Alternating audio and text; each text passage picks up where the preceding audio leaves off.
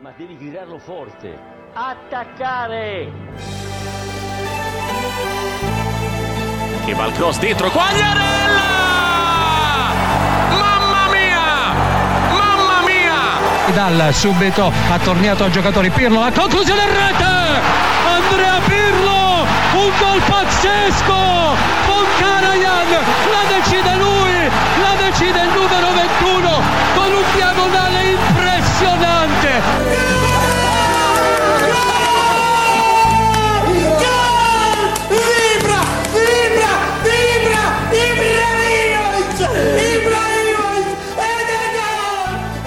Het is woensdag 15 september en wij van Lo Stadio zijn er weer om de Italiaanse voetbalweek doormidden te breken. Afgelopen weekend Serie A voetbal. We zitten midden in de Europese week met Champions League wedstrijden, Europa League duels, Conference League is er ook nog. Vorig jaar, of de, de afgelopen seizoenen, had ik er eh, de neiging eh, van om eh, de Europa League te vergeten. Moet je nagaan, Wes. Als er nog een toernooi bij komt. Als er nog een toernooi bij komt, dan, dan kan je helemaal niks meer eh, vergeten. Ehm, veel Italiaanse teams daar ook eh, inactief. Atalanta en Juve hebben daar al gespeeld. Daar gaan we straks even kort over eh, praten. Maar ja, vorige week waren we er niet. Toen was jij... Lekker weekje weg. ja, heerlijk. Perfect. Ik was echt heel jaloers. Ik zag het allemaal langskomen en dacht... Oh, Ja, ik dacht ik ga er toch nog even tussenuit. Ik was van de zomer was ik, eh, wat was het, een paar dagen in, eh, in Frankrijk geweest. Ook met de familie van mijn vriendin. Maar goed, dat zijn dan toch altijd even iets andere vakanties. Dus ik dacht, we gaan nog even lekker met z'n tweeën. Een mooi hotel uitgezocht op Kreta. Eh, ook natuurlijk de plek waar Gennaro Gattuso trainer is geweest. schitterend. Ik ben nog even langs het stadion gegaan in, in Heraklion. Ovi Kreta. Heeft Mhm. heel eventjes gezeten. Dat was natuurlijk het moment met Sometimes maybe good, sometimes maybe shit. Ja, was dat daar? Dat was daar. Oh, mooi. Ik dacht bij Panathinaikos dat hij daar ook nog had gezeten. Ik weet het niet hoor. Het was in ieder Ja, geval ja, in ieder geval iets daar. nee, Het maakt helemaal niet uit. Precies. En eh Lucas Tanjo speelt daar ook nog. Kwam Ja. erachter. Oh jee, dat hij ook nog leeft. Ja. Oud Inter. Guzman zit daar ook. Zo. Mike van Duinen. Nou, dan heb je een lekker leven. Dan heb je een lekker soort leven. Bali, maar dan, eh, dan in Europa. Dus ik was, eh, ben weer helemaal uitgerust. En ik was precies terug. Ja, ik was vrijdag terug. En zaterdag begon de Serie A weer. Dus dat was perfect eigenlijk. En daarvoor Italië gespeeld. Wat goede resultaten neergezet. Daarover gaan we weer praten als het weer wat interessanter wordt. Het lijkt erop dat ze zich gewoon gaan kwalificeren voor het WK in Qatar.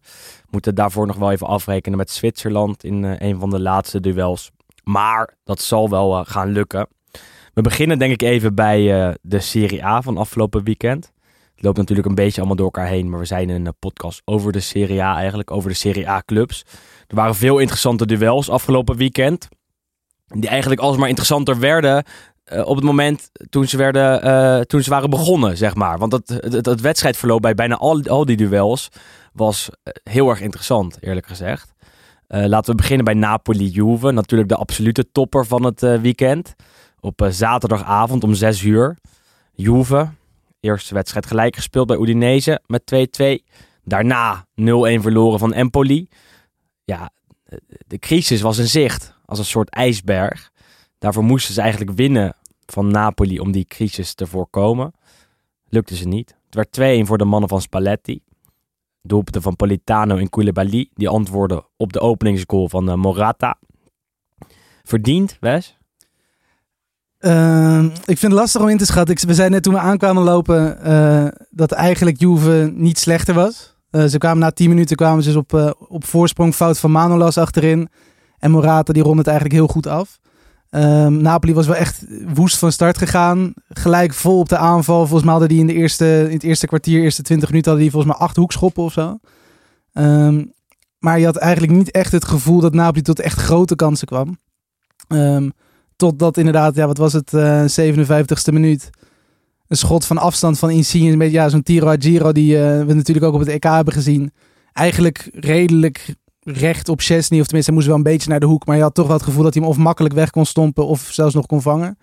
En hij deed eigenlijk precies hetgene wat daartussenin. Hij probeert hem te vangen, maar hij laat hem uit zijn handen glippen. En Politano tikt hem binnen. Dus toen ja, zag ik de buil weer een beetje hangen. Want ja, Weer een fout van Chelsea. Weer een fout van Chesney, weer geen clean sheet. Ehm, en zelfs daarna eigenlijk ook niet echt het gevoel gehad dat het nog ja, een kant op zou vallen. Tot inderdaad eh 85ste minuut weer een onhandige actie. Corner van, eh, volgens mij nam Zelinski nam hem.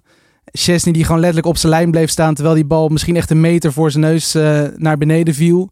kwam hij daar ongelukkig op de, ja, wat was het, de rechteroor of de rechterschouder van Moise Keane die inviel.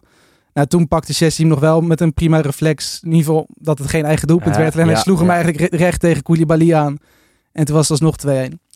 Maar En toen was het beslist eigenlijk. ja, het was ook gewoon heel een, een beetje een vreemde wedstrijd. Want je had dus wat jij zegt, de crisis was in zicht. Maar eigenlijk ook in de persconferentie voorafgaand aan de wedstrijd was Allegri natuurlijk met zijn mooie Toscaanse accent alleen maar Halma aan het, eh, Ja. aan het roepen. Blijf maar allemaal komen met z'n allen. Een wedstrijd die wel werd beïnvloed door de interlandperiode. Ja, nee, precies, Zuid-Amerikaanse ja. spelers waren er niet bij bij Juventus. Dan heb je het over Quadrado, over Alexandro, Danilo, Dybala, Bentancur. Bentancur. Het zijn toch spelers die normaal gesproken allemaal speelminuten kunnen maken bij Juve. Ze gingen dus met een ontleden selectie naar Napels. Bij Napoli eh, eh, speelde alleen Ospina die, eh, in, die interlandperiode eigenlijk. Die, die normaal in de basis stond. En hij was wel op tijd terug. Tenminste, die van Juve ook. Die werden niet meegenomen naar Napels. Ospina kwam vrijdagavond aan in Italië. En stond gewoon zaterdagavond weer onder de lat bij Napoli. Waardoor zij eigenlijk met hun sterkste elftal konden aantreden. Eh, en, en dat maakt dan wel een verschil. Hè? Dat is toch wel iets wat, wat, Ja. wat zo'n duel eh, beïnvloedt. Ja, nee, natuurlijk. En Chiesa was natuurlijk ook normaal gezien een van de meest gevaarlijke spelers aan Juve-kant. Die ook bij de nationale ploeg van Italië geblesseerd was afgehaakt. Dus ja, eigenlijk, als je, als je zo naar die selecties kijkt, Juve speelde eigenlijk zonder vijf basisspelers. En goed, dat, is, dat mag geen excuus zijn natuurlijk. Zij, Maar- ja, zij eh, Allegri ook. Nee, precies. Maar, ik, vond, maar dat, ik vond wel natuurlijk het, het, die persconferentie vond ik wel interessant om. Ja, Allegri die s- stond er al, hij maakte geen verslagen indruk, maar hij zei van ja, ik zou ook voor een gelijk spelletje zou ik voor tekenen. Het gaat erom dat wij een goede wedstrijd spelen. Maar, maar dat snap ik wel, want bij, bij, Juve eh, zijn ze de afgelopen jaren vaker slecht begonnen. Het seizoen 2015, 2016 stond ik persoonlijk al half op de banken, want ik dacht, dit is dan eindelijk het seizoen waarin Juve gaat worden ontroond.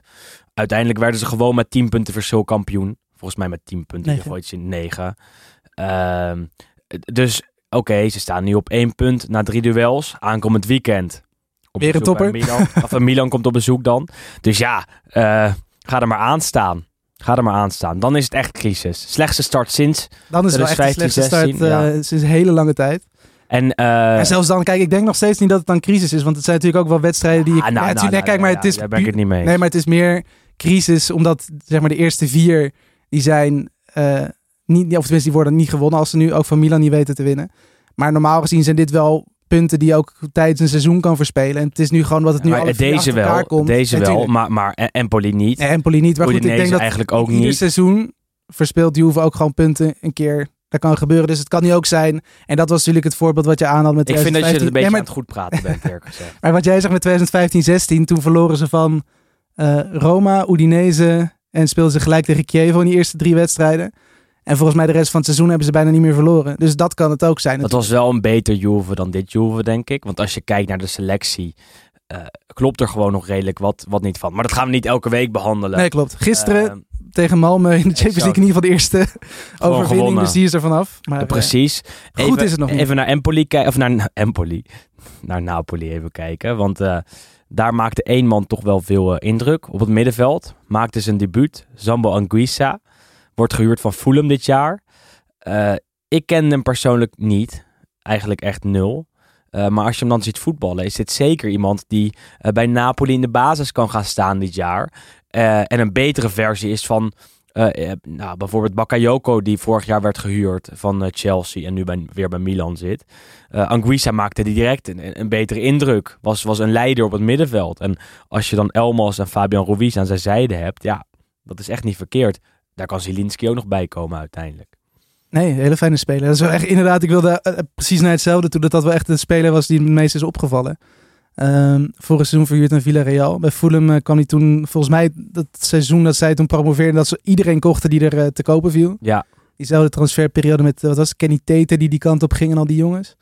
Ehm, en daar is niet echt gelukt. Villarreal speelde die vorig seizoen wel volgens mij gewoon alles. Ook natuurlijk met de Europa League eh zege toen heel belangrijk geweest.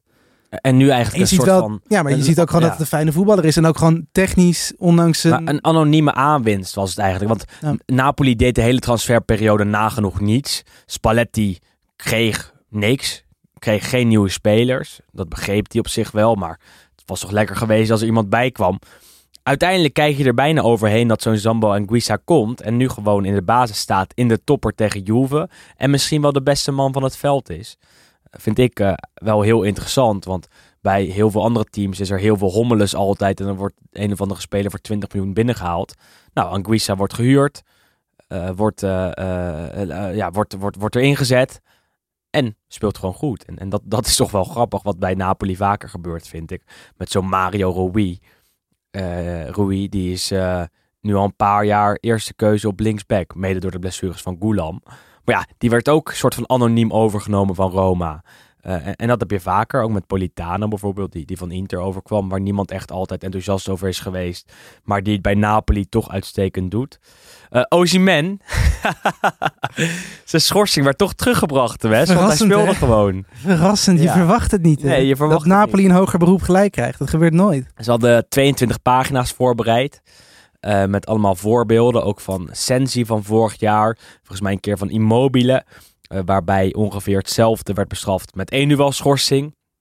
Nou, de Italiaanse voetbalrechters waren daar gevoelig voor, blijkbaar. Napolitaanse rechter was ook in Napels. Ook ja. nog. Ja, Nog ja, pijnlijker. Ja, conspiracy-theorie eh, krijg je dan tevoorschijn. Maar Osimhen speelde dus. En Niet goed, niet eigenlijk. goed. Nee, Maar nee, nee, nee. Maar dat was een interessante wedstrijd, denk ik, voor de zaterdagavond. Toch leuk om het voetbalweekend een soort van mee, mee te beginnen. Eerst was uh, Empoli Venetia. Komen we zo meteen nog even. Ja, nee, goed, ik zit hier in Venetia shirt, dus we moeten er wel naartoe. hè. Eh, eh, laten we eigenlijk... eh, ehm, ik wil het gewoon over Roma Sassuolo hebben. Maar dat is wel op zondagavond. Wil je eerst nog even naar Atalanta Fiorentina? Eh, Jij mag kiezen. Doe eerst nog maar even een klein beetje Wel, hè? chronologisch. Even een beetje... eh, Dat kan geen kwaad. een soort cliffhangertje. Want wat Roma Sassuolo was zo genieten. Atalanta Fiorentina ook wel. Ehm, maar Atalanta bakt er tot nu toe gewoon niet heel veel van in de Serie A. Dat is best gek. Eigenlijk alle kenners hebben ze voorafgaand aan het seizoen naar de mogelijke titel geschreven. Dat dit misschien wel het jaar was dat Atalanta in dat gat kon duiken. Het gat dat Juventus heeft gelaten de afgelopen jaren. Het gat dat Inter na de verkoop van Lukaku en Hakimi laat. Het gat dat Milan laat omdat ze er nog niet in kunnen, of lijken te kunnen duiken, leken te kunnen duiken. Eh, Atalanta leek dat wel te doen met, met eh, een paar interessante aanwinsten. Koopmijners, Musso ehm, en, en ga zo maar door. Ondertussen is de seizoenstart echt, echt, echt niet zo goed. Eh, staan ze op een tiende plek met vier punten na drie duels. Geen ramp, maar thuis van Fiorentina verliezen. Hmm. Ja, het is, het is vrij pijnlijk. En wij wat was het, twee weken terug denk ik, een beetje geanalyseerd. Zoals wij dat eh, op onze manier doen. Dat inderdaad die seizoenstarts bij Atalanta eigenlijk nooit zo goed gaan. En dat dat meestal, of tenminste voornamelijk komt door de, ja, het, het, het pre-season wat daar vrij heftig is. Natuurlijk heel veel trainen, heel veel rennen. Ehm, en dat ze inderdaad, ja, dat zeiden we in speelronde 1 en in speelronde 2 geloof ik, dat zij gewoon uitgeblust leken. Wa- Want de eerste speelronde wonnen ze nog, nog nipt van Torino. Eh, nee, van... eh, Ja, Torino. Ja, toen wonnen ze van Torino. in de laatste seconde. Ja, exact. Van Piccoli. Torino met Piccoli. Vervolgens speelden ze een, een 0-0 gelijk eh, tegen Bologna. Dat was het inderdaad. Eh, en vervolgens verloren ze thuis met eh, 1-2 van Fiorentina. Eh, ja, uiteindelijk stapelen die wedstrijden zich toch weer Ja. op. hè? En het is eh, vooral de eerste helft, denk ik, dat Fiorentina echt veel beter was. Dat, ja, Ja. Atalanta deed praktisch niks. Ehm hensbal toen van, eh, van Melen. Beetje ongelukkig. Schot van Vlaovic werd geraakt. En, en hij, hij, stak zijn hand uit Melen. Een bal op de stip. Nou goed, Dusan Vlaovic. Die hoef je geen penalties te geven. Want die schoot ze echt belachelijk hard in. Geweldig. eh, Fantastische speler. misschien wel een van de beste penaltynemers ook van, eh, van de Serie A op dit moment. Ja. Ehm, tweede helft eigenlijk nog geen vier minuten oud. Eerste aanval van Fiorentina. Bonaventura over de knie. Nog een penalty. Nog een keer geweldig ingeschoten door Vlaovic. En toen kwam, Twijfels bij Gasperini. en toen kwam eigenlijk pas, eh, pas Atalanta er een beetje, een beetje aan. Want die hebben in de tweede helft wel heel veel aangevallen. Heel veel geschoten. Maar eigenlijk ook weinig groot gevaar gesticht. Totdat zij in de tweede helft ook een, eh, een penalty kregen. En via Zapata 1-2. Het duel daar penalties. Ja, nou goed, en dat vertekent het natuurlijk wel een beetje. Want ik denk dat wel dat beide ploegen, of in ieder geval vooral Atalanta, de kansen uit open spel heeft gehad. Wel een wedstrijd er- hoog niveau op zich. Nee, nee, dat wel. Maar ik zat de statistiek even van Fiorentina, schoten op doel 2. Dat waren de twee Ja, penalties. Ja, ja, Dus- ja. Maar ja, Het, is toch, het zijn typisch van die wedstrijden die Atalanta vaker heeft. Eh, ik kan me nog een duel met Empoli eh, herinneren. Dat Dragoschi daar nog op doel stond. Die hield alles uit. Waardoor ze 0-0 gelijk speelden. Eh, vorig jaar verloren ze thuis van Sampdoria met 1-3. Eh, en dit is zo'n wedstrijd die in dat rijtje past. Dat eh, iedereen denkt dat ze wel gaan winnen. Oké, Fiorentina thuis is, is dit seizoen best wel lastig. Maar normaal gesproken wint Atalanta deze wedstrijden. Eh, nou ja, nu verliezen ze hem weer. En kan je aan het eind van de rit, aan het eind van het seizoen, weer de balans opmaken. En dan zal je deze wedstrijd toch weer tevoorschijn gaan toveren. Eh, waar ze kansen kregen, waar ze beter waren dan de tegenstander, maar toch verliezen. Eh, en zeker aan het begin van het seizoen is dat, is dat toch jammer, hè? Dat je gelijk achterkomt op, op, je, eh, op een paar van je naaste concurrenten. Oké, ze staan wel voor op Juventus. Iedereen bijna. Eh, maar wel gelijk achter op, op Napoli, Milan en Roma, die wel de volle buit hebben na drie duels. Ehm, kunnen we gelijk door naar Inter van de volgende dag, denk ik. Want eh, daar ging het ook mis. Op een andere manier wel, zou ik zeggen. Ze kwamen twee keer voor. Eerst met een prachtige vrije trap van Federico Di Marco uit de eigen jeugd. Eh, heeft een gouden linker, is de afgelopen jaren telkens verhuurd. Krijgt nu eindelijk een kans. En verdient, die pakt hij ook. Stond eh, geposteerd als centrale verdediger. Eh, omdat eh, Bastoni geblesseerd was geraakt bij de nationale ploeg. Hij joeg een vrije trap in de kruising. à la Theo Jansen Ja, bijna. het is echt een, hij heeft zo'n goede trap. En hij is eigenlijk van, van origine is hij een linksback. En hij heeft toen, ik weet niet of het onder 19 of het onder 17 EK was met Italië. Toen, ik denk een jaar of vier geleden. En toen is hij zelfs topscorer geworden van het, eh, van het Europees eh, kampioenschap. Volgens mij met twee penalties en drie directe vrije trappen of zo. Dus dat, was, het is, was zijn eerste goal voor Inter. hij heeft wel een keer gescoord ook tegen Inter. hè? ja, Ook- Parma. Dat, dat was ook daar, Ja, toch? dat was, was, in eh, San Siro. Dat was, dat was zo een San Siro Ja. inderdaad. Toen werd het 0-1 voor Parma. Schoot die Marco vanaf een meter of 30 en die bal dwarrelde erin. Handanovic, zoals zo vaak, deed helemaal niks. Ehm, en nu, en, en dat is in Italië wel opvallend, ehm, want hij scoorde dus. En eh, in de rust wordt dan een van de doelpuntenmakers uit de eerste helft, het waren er dit keer drie, maar oké, eh, wordt dan gevraagd om een interviewtje te doen. En die Marco was dit keer aan de beurt. Kwam voor de camera's van Dalzon en eh, hij zei ja, ik ben eigenlijk altijd al interista. Ik ging vroeger naar de Koer van Noord, naar de harde kern. Stond ik bij de wedstrijden van Inter te kijken. Dit was echt mijn droom. En dat ik dan deze vrije trap mag maken in het shirt van Inter. eh, ja, dat doet me zoveel goed. Ehm, en vaak wordt het gezegd door spelers die, die daar maar wat zeggen. Want eh, ik wil hem niet de hele tijd afbranden. Maar Lu- Luka- Lukaku zei dit ook, dat hij vroeger al droomde van het shirt van Inter. Nou, eh, Bas Dost, weet je nog, met zijn Ajax-pyjama. Ja, je weet het allemaal niet. Maar hier zit echt wat, wat, wat, wat in. En dat, dat merk je ook. Hij komt uit de, eigen, eigen, zo, uit de eigen jeugd van Inter. Ehm, en dan maakt hij het ook nog waar dit jaar. Voorlopig, hè, de eerste drie duels. Eh, het werd 1-1 door Yoshida. 1-2 door Lautaro Martinez. Jij wil even naar de assist toe waarschijnlijk? Ja, maar dat was fantastisch. Actie van Barella. Eh, ik vind hem de beste speler van de Serie A op dit moment. Ik denk dat er weinig spelers zo constant zijn en zoveel wedstrijden goed spelen. Eh, hoe hij hier twee Sampdoria-verdedigers afschudt, doet denken aan, eh, aan Korea. Aan iemand met een fantastische techniek. Heeft Barella ook, maar op een andere manier. Vervolgens zet hij door. Alles een box-to-box eh, middenvelder. Geeft hem voor op Lautaro en Lautaro maakt af. Eh, ook nog knap afgemaakt, maar de goal is echt gemaakt door Barella praktisch. En daar geniet ik dan enorm van. En dat heeft Barella wel vaker in een wedstrijd. Soms eindigt het dan niet in een assist. Maar ja, Lautaro maakte daardoor de 1-2. Dan denk je, Inter zit op roze, gaat winnen bij Sampdoria. Sampdoria dat niet fantastisch is. Eh, nou ja, ook zij konden werelddoelpen te maken. Want eh Berezinski kapte terug, de rechtshalf. Gaf voor. En Augello, de linkshalf, de linksachter, joeg de bal tegen het net. Handanovic kon er nu echt niks aan doen. En het was 2-2. Daarna kreeg Inter nog veel kansen. En Sampdoria ook. Want En Sampdoria ook, ja. Zeker in de tweede helft. Als je alleen de tweede helft kijkt, dan denk je van nou, wat Inter hier aan het doen is vandaag. Want er wordt een bal van, nog wordt een bal van de ja. lijn gehad, eh, gehaald door D'Ambrosio. Anders dan verlies je daar denk ik gewoon nog met 3-4-2. Zeker. En, en op een gegeven moment komt Sensi er dan in. Eh, en die man is altijd geblesseerd. Ja, maar goed, hier kon hij ook niet zoveel aan doen. Hè. Dit, dit was Ja, gewoon, maar, maar Wes, maar het is wel als, pijnlijk. Het is een beetje een soort meme aan het worden, toch? als, als ehm, Çalhanoğlu dit duel aangaat, raakt hij niet geblesseerd. Als Zeko dat doet, raakt hij niet geblesseerd. Als De Vrij dat doet, raakt hij niet geblesseerd. Het is typisch dat Sensi een duel op de bal, waar de bal in het midden ligt en twee, de twee voeten zeg maar, via de bal tegen elkaar klutsen, dat Sensi dan geblesseerd raakt. En daar word je zo moe van, want zo'n eh, speler kan je dus eigenlijk niet meer vertrouwen. Kijk, hij kan er niks aan doen. Maar dat hij dan vervolgens strompelt, strompelt, probeert verder te gaan, eh, kan je hem alleen maar eh, voor prijzen. Maar ja, het is geen voetballer. Je hebt er op deze manier niks aan. Je hebt er niks aan. Nee. Het is geen voetballer waar je eh, op kan rekenen. Je kan hem eigenlijk niet inbrengen, want hij is, nou laten we zeggen, zes van de tien duels geblesseerd. Of hij raakt dan geblesseerd.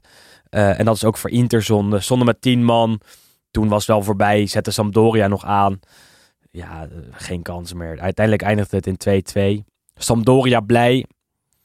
Inter minder. Maar ja, Een 7 uit 9. is toch prima. Chista, Chista. Het kan, kan, het kan zo zijn. hè. Kan erger, hè? Het kan erger. Uh, gelijk spelen bij Sampdoria is niet, niet dramatisch.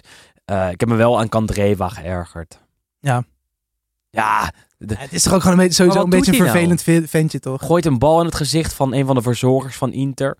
Eh, dan denk ik ook, wat, wat is er? ik vind het wel gek dat dan, daar dan de VAR niet naar kijkt.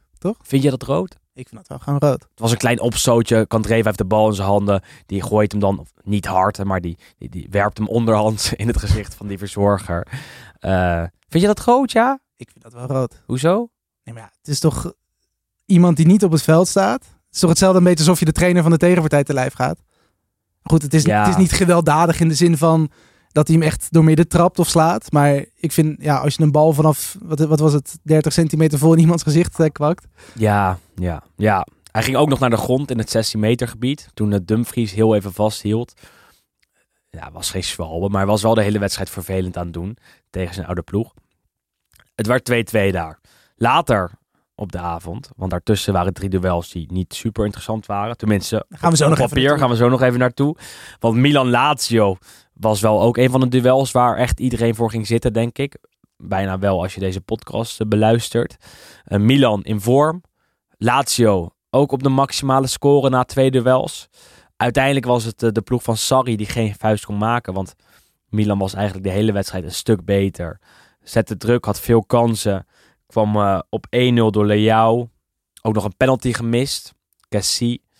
Ehm, maar het mooiste moment was in de tweede helft. Hè?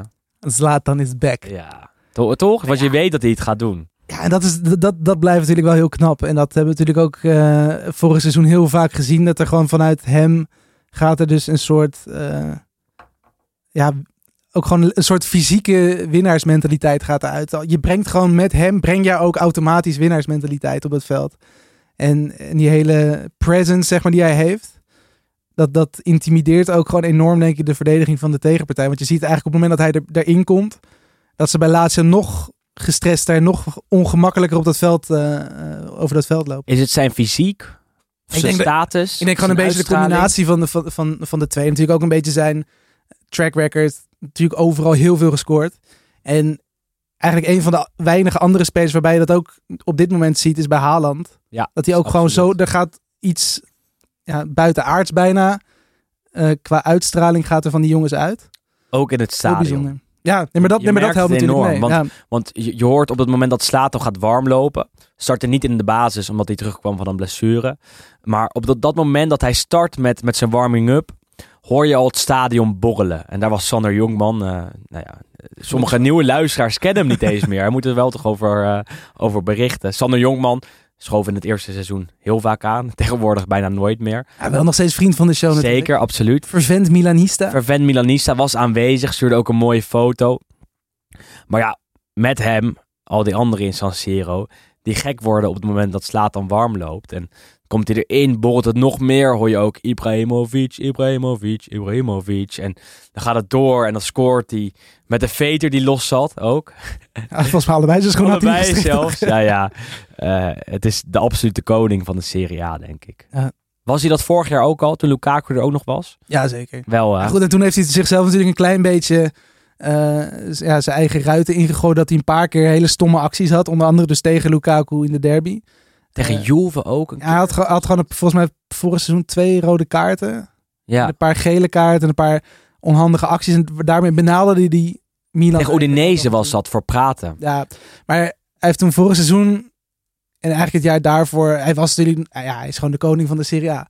Maar dat ook gewoon vanwege die hele Absoluut. presence die hij brengt. Alleen vorig seizoen was hij ook gewoon een paar keer ongelukkig, omdat hij zichzelf dan misschien iets te veel wilde laten gelden. En dan gaat het mis en toen zakte dan Milan wel echt een stuk weg. Want natuurlijk vorig seizoen gezien dat Milan eigenlijk heel goed begon aan het seizoen. En eigenlijk het hele seizoen heel hoog, eh, eh, ja, heel lang meedeed ook om die titel. En nu? Ja, drie gespeeld, drie gewonnen. Dus wat dat betreft is het goed. Eh, Giroud achter de hand? Ja, nee, ik denk, wel, ik denk zeker wel dat de selectie wat breder is geworden. En ook dat de spelers die vorig seizoen wat tegenvielen, zoals bijvoorbeeld een Tonali, dat die dit seizoen echt heel goed doen. Maar Het punt is, ik ben ook nog niet volledig overtuigd van, zeg maar, qua spel. ik ook niet. Nou, ik vond ze tegen Lazio echt heel goed, eerlijk gezegd. Heel dwingend. En wat ze nu hebben, wat ze vorig jaar niet hadden, eh, zijn keuzes. Aangezien je in de spits nu niet alleen maar op Slatan hoeft te vertrouwen, maar als hij er even niet is, en dat is dan vanavond zo tegen, tegen Liverpool, kan je ook nog kiezen voor eh Giroud. Eh, Oké, een Rebic was er ook al, maar dat is toch een ander soort spits. Op het middenveld heb je nu, ehm, eh, nou ja, zelfs Sonali die het goed gaat doen. Als Benacer geblesseerd is of niet fit is, wat nu ook het geval is. In de verdediging heb je, als Kjaer er even niet is, een Romagnoli die bereid is om, om goed in te vallen. Ehm, op rechts eh, heb je Calabria die speelt. Maar oké, als hij niet speelt, speelt Florenzi. Dus die diepte is wel essentieel, denk ik, als je lang mee wil gaan doen om die titel. Wat wel gevaarlijk is, is de Champions League. Denk ik, absoluut. Dat, dat je daar eh, al die potjes maximaal wil gaan. Waardoor je in de Serie A uiteindelijk toch eh, punten gaat verspelen. En, en weer met, eh, met echt met de tweede garnituur aan moet gaan treden. Maar dat gaan we zien. En goed, dat is natuurlijk ook wel een beetje de pech die Milan heeft, dat hij gewoon echt in een moeilijke pool zitten. Ja. Dus dat je inderdaad op een gegeven je moet eigenlijk nu moet je al kiezen, want ze spelen vanavond op Anfield tegen Liverpool. En je moet eigenlijk nu moet je dan kiezen, wil je proberen inderdaad om tweede te worden of eerste te worden in die Champions League groep? Of zeg je, nou, die pool waar we in zitten, want het is namelijk Milan, Atletico Madrid, Liverpool en FC Porto. Kies je dan nu eigenlijk al, nou, we gaan daar een beetje met de pet naar gooien, zodat we Kan ik me niet die voorstellen. Serie A dan in ieder geval een beetje vol kunnen houden. Want inderdaad, wat jij zegt, de combinatie. Je hebt zes duels Hey, tuurlijk, in de nee, Champions League en zes weken, eh, of zes, zes midweken eigenlijk, waarna je Serie A-duels hebt waar je het heel moeilijk gaat krijgen. Hoe dan ook, tegen wie dan ook. Tenzij je thuis tegen Salernitana speelt. maar wel echt. Ja. En, en dat is een probleem, denk ik. En dat zie je eigenlijk ook gewoon de laatste jaren sowieso veel bij natuurlijk bij de, bij de Italiaanse ploegen. Dat bijvoorbeeld de laatste seizoenen Inter in de Champions League natuurlijk slecht doet en dan in de competitie het volhoudt. Eh de jaren daarvoor dat Juve het dan in de Champions League beter doet, maar dat in dan in de, juist inderdaad die, die wedstrijden daarna vaak. Zeker in de laatste gaan. fase van het seizoen ook, ook moeilijke, moeilijke wedstrijden hebben en het slecht Dus doen. het is inderdaad gewoon een beetje de, ja, ik denk dat er weinig ploegen überhaupt in Europa gewoon op volle kracht bij de zowel competitie als Europees kunnen volhouden. Maar zeker in Italië is dat vrij lastig. Maar Milan is niet meer Slatan dependent, denk ik. En dat is wel een groot verschil ten opzichte van vorig seizoen. Dat durf ik wel te stellen. Het is lekker als hij er is. Maar het is niet meer zo dat hij er moet zijn om eh, Milan goed te laten spelen. Nee, dat niet. Maar ik heb nog, vooral qua doelpunten, heb ik nog wel een beetje mijn twijfels. Wie alle doelpunten... Giroud. Nee, maar wie alle doelpunten gaat maken. Want je, als je echt kijkt naar doelpuntenmakers, heb je dus Ibrahimovic en Giroud. En de penalties van Kessier, maar goed. Ja, over, Is het- is het nou is Cassie of Cassie? Het is, wel, het is wel Kessier. Ja, je hebt, je hebt, maar ze zeggen in Italië zeggen ze ook Cassie. Ik zal hem eens bellen van de week. Ja, ik ben benieuwd. Nee, maar dat, dat is echt een van de namen waar je alle, allebei kan zeggen. Bij eh, nou, de spits van Juventus kan je Keen en Ken zeggen. Heeft hij zelf gezegd dat het niet zoveel uitmaakt. Hij heeft nu, nee, hij heeft nu zelf gezegd dat het Keen is. Ja, bij Everton. Nee, Maar nee, nee, nu, nu, want hij is voor, wel weer. Hij is voor, of twee weken terug is hij dus geïnterviewd. En toen hebben ze gezegd van, wat is het, Keen of Ken? Toen zei hij van, nou, maakt niet zoveel uit. Ja, exact, ja, en toen precies. zei hij van, maar iedereen zegt Keen, dus dat, dat Oh. klopt. Toen zei hij, zie, Ik heb maar het, klein, het kleine stukje gezien. Keen. Eh, Keen. Nou, oké, we- wij wij houden het daarop. En wat wil je doen bij Kessier? Kessie.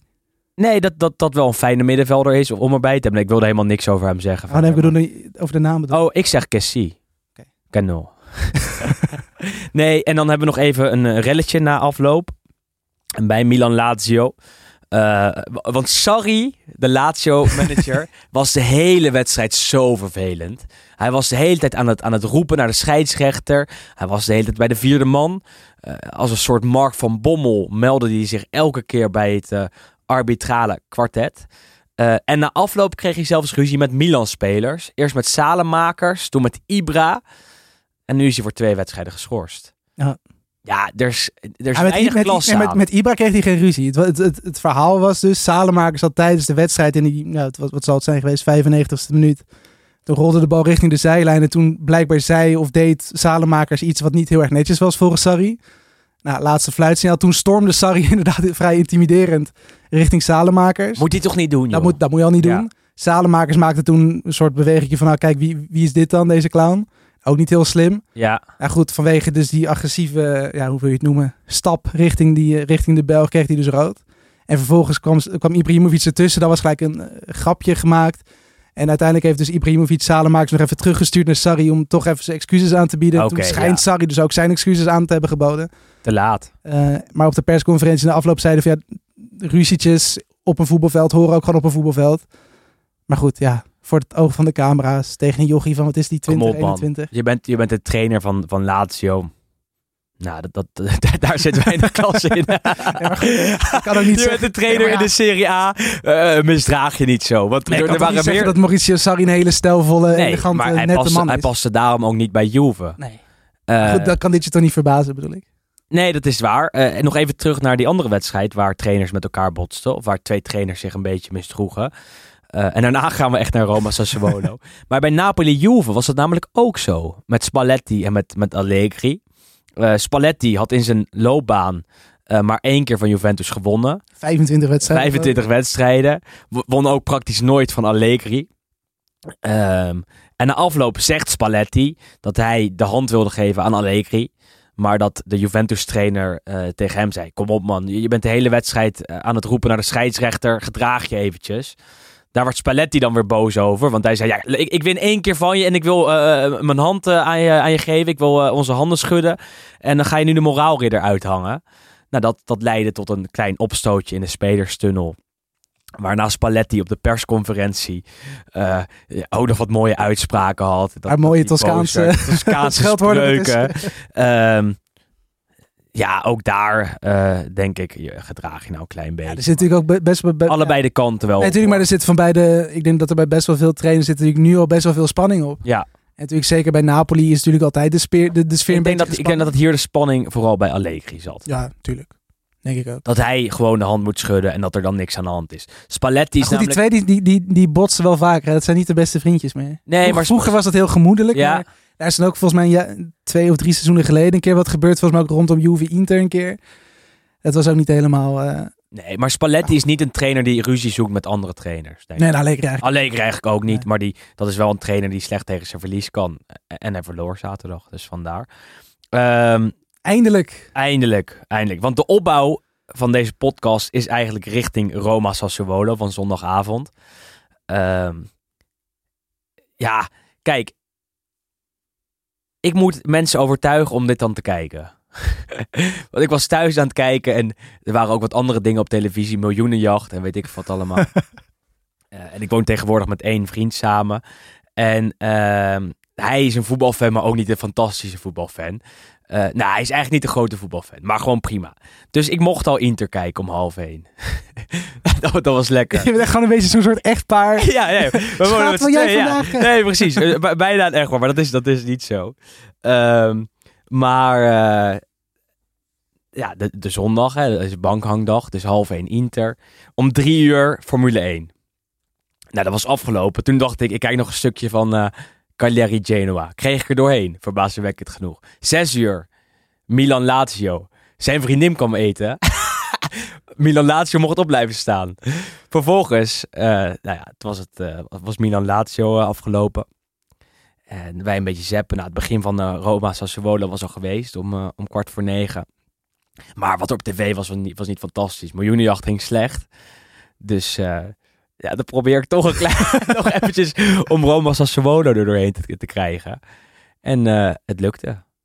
Dus eh, wij hebben genoten van eh, een fantastische wedstrijd. Het was zeker de mooiste wedstrijd tot nu toe dit seizoen. Absoluut. Ook gewoon vanwege het feit, ja, het ging alle kanten op. 31 Ja. schoten, volgens mij meer dan rond de 15 schoten op doel de hele wedstrijd. Ze konden allebei winnen. Ja, Het had ook 4-4 kunnen eindigen. En het dat had ook- ook 1-4 kunnen eindigen. en dat was precies wat 4-1. Mourinho had gezegd. Want het was zijn duizendste wedstrijd als, eh, als proftrainer. Dus daar ging natuurlijk ja, behoorlijk wat aandacht naartoe. Ehm aan het einde van de wedstrijd, want het werd dus 2-1 in de allerlaatste seconde. moeten we het ook gelijk nog even over het, het, het, het, ja, Ja, het sprintje Ja, van ja, Mourinho. ja, ja, ja, eerst even Laten het beginnen, ja. verloop, ja. Cristante eerste, eerste helft, vrije trap, waar niemand bij Sassuolo op stond te letten. begon een toneelstuk, joh. Want zij zeggen, eh, de, de Roma-spelers zeiden, ik leg hem bij de tweede paal. Hij komt bij de tweede paal. Kom bij de tweede paal. Dat zijn ook wel Mourinho. trok ze, trok ze allemaal weg. Cristante steekt hem kort, dus naar de eerste paal praktisch. Of eh, Pellegrini steekt hem weg op Cristante en Cristante maakt hem af. Waardoor het 1-0 is. Niemand van Sassuolo stond op te letten. Bij Roma wisten ze precies wat er ging gebeuren. Wordt 1-1 door Juricic. In de Ook een mooie helft. aanval. Ah, oh, die, eh, Goede actie. die, die, die, die draait Vinja weg, praktisch. Eh, hij, doet een soort van eenzijdige Zinedine Zidane move. Waardoor hij eh Vinja meeneemt in zijn draaicirkel. Voor kan geven. Juricic loopt tegen de bal aan. Hoeft eigenlijk niks te doen. En, en scoort. Ehm, en vanaf toen barstte het echt los, denk ik. Dat was de 57ste minuut. En toen is het gewoon een half uur lang was puur aanval van alle kanten. Puur voetbal. Ja, wel, bonito. Ja, ja, nee, maar wel echt. Want Nee, absoluut. Eh, absoluut veel kansen. Nou ja, we hoeven ze niet allemaal op te noemen, maar Sassuolo raakte ook nog de binnenkant van de paal. Eh, Roma had, had nog moeten scoren. Abraham raakte ook de paal geloof ik. Abraham de paal, die, die raakt vaak de paal eh, dit seizoen. Ehm, uiteindelijk wisselde Mourinho wel echt om te winnen. Ehm, en dat werd beloond. Want op de, eh, er was een paar minuten extra tijd, ene laatste minuut, eh, komt de bal bij El Sharawi terecht. En die, die, die draait hem perfect tegen de binnenkant van de paal. Passeert Sassuolo keeper Consigli. En dat is 2-1. En, en, en daar eh, komen de mooiste beelden van dit seizoen al helemaal los, wat mij betreft. Zijn de meningen over verdeeld, wel enorm. Eh, Want Mourinho, die, die gaat compleet uit zijn dak. Trekt een van zijn fameuze sprints. Die hij voor het eerst deed tijdens Manchester United Porto in de Champions League. Toen Porto United uitschakelde. 2003, dacht ik. Ja, zoiets zal dat zijn geweest.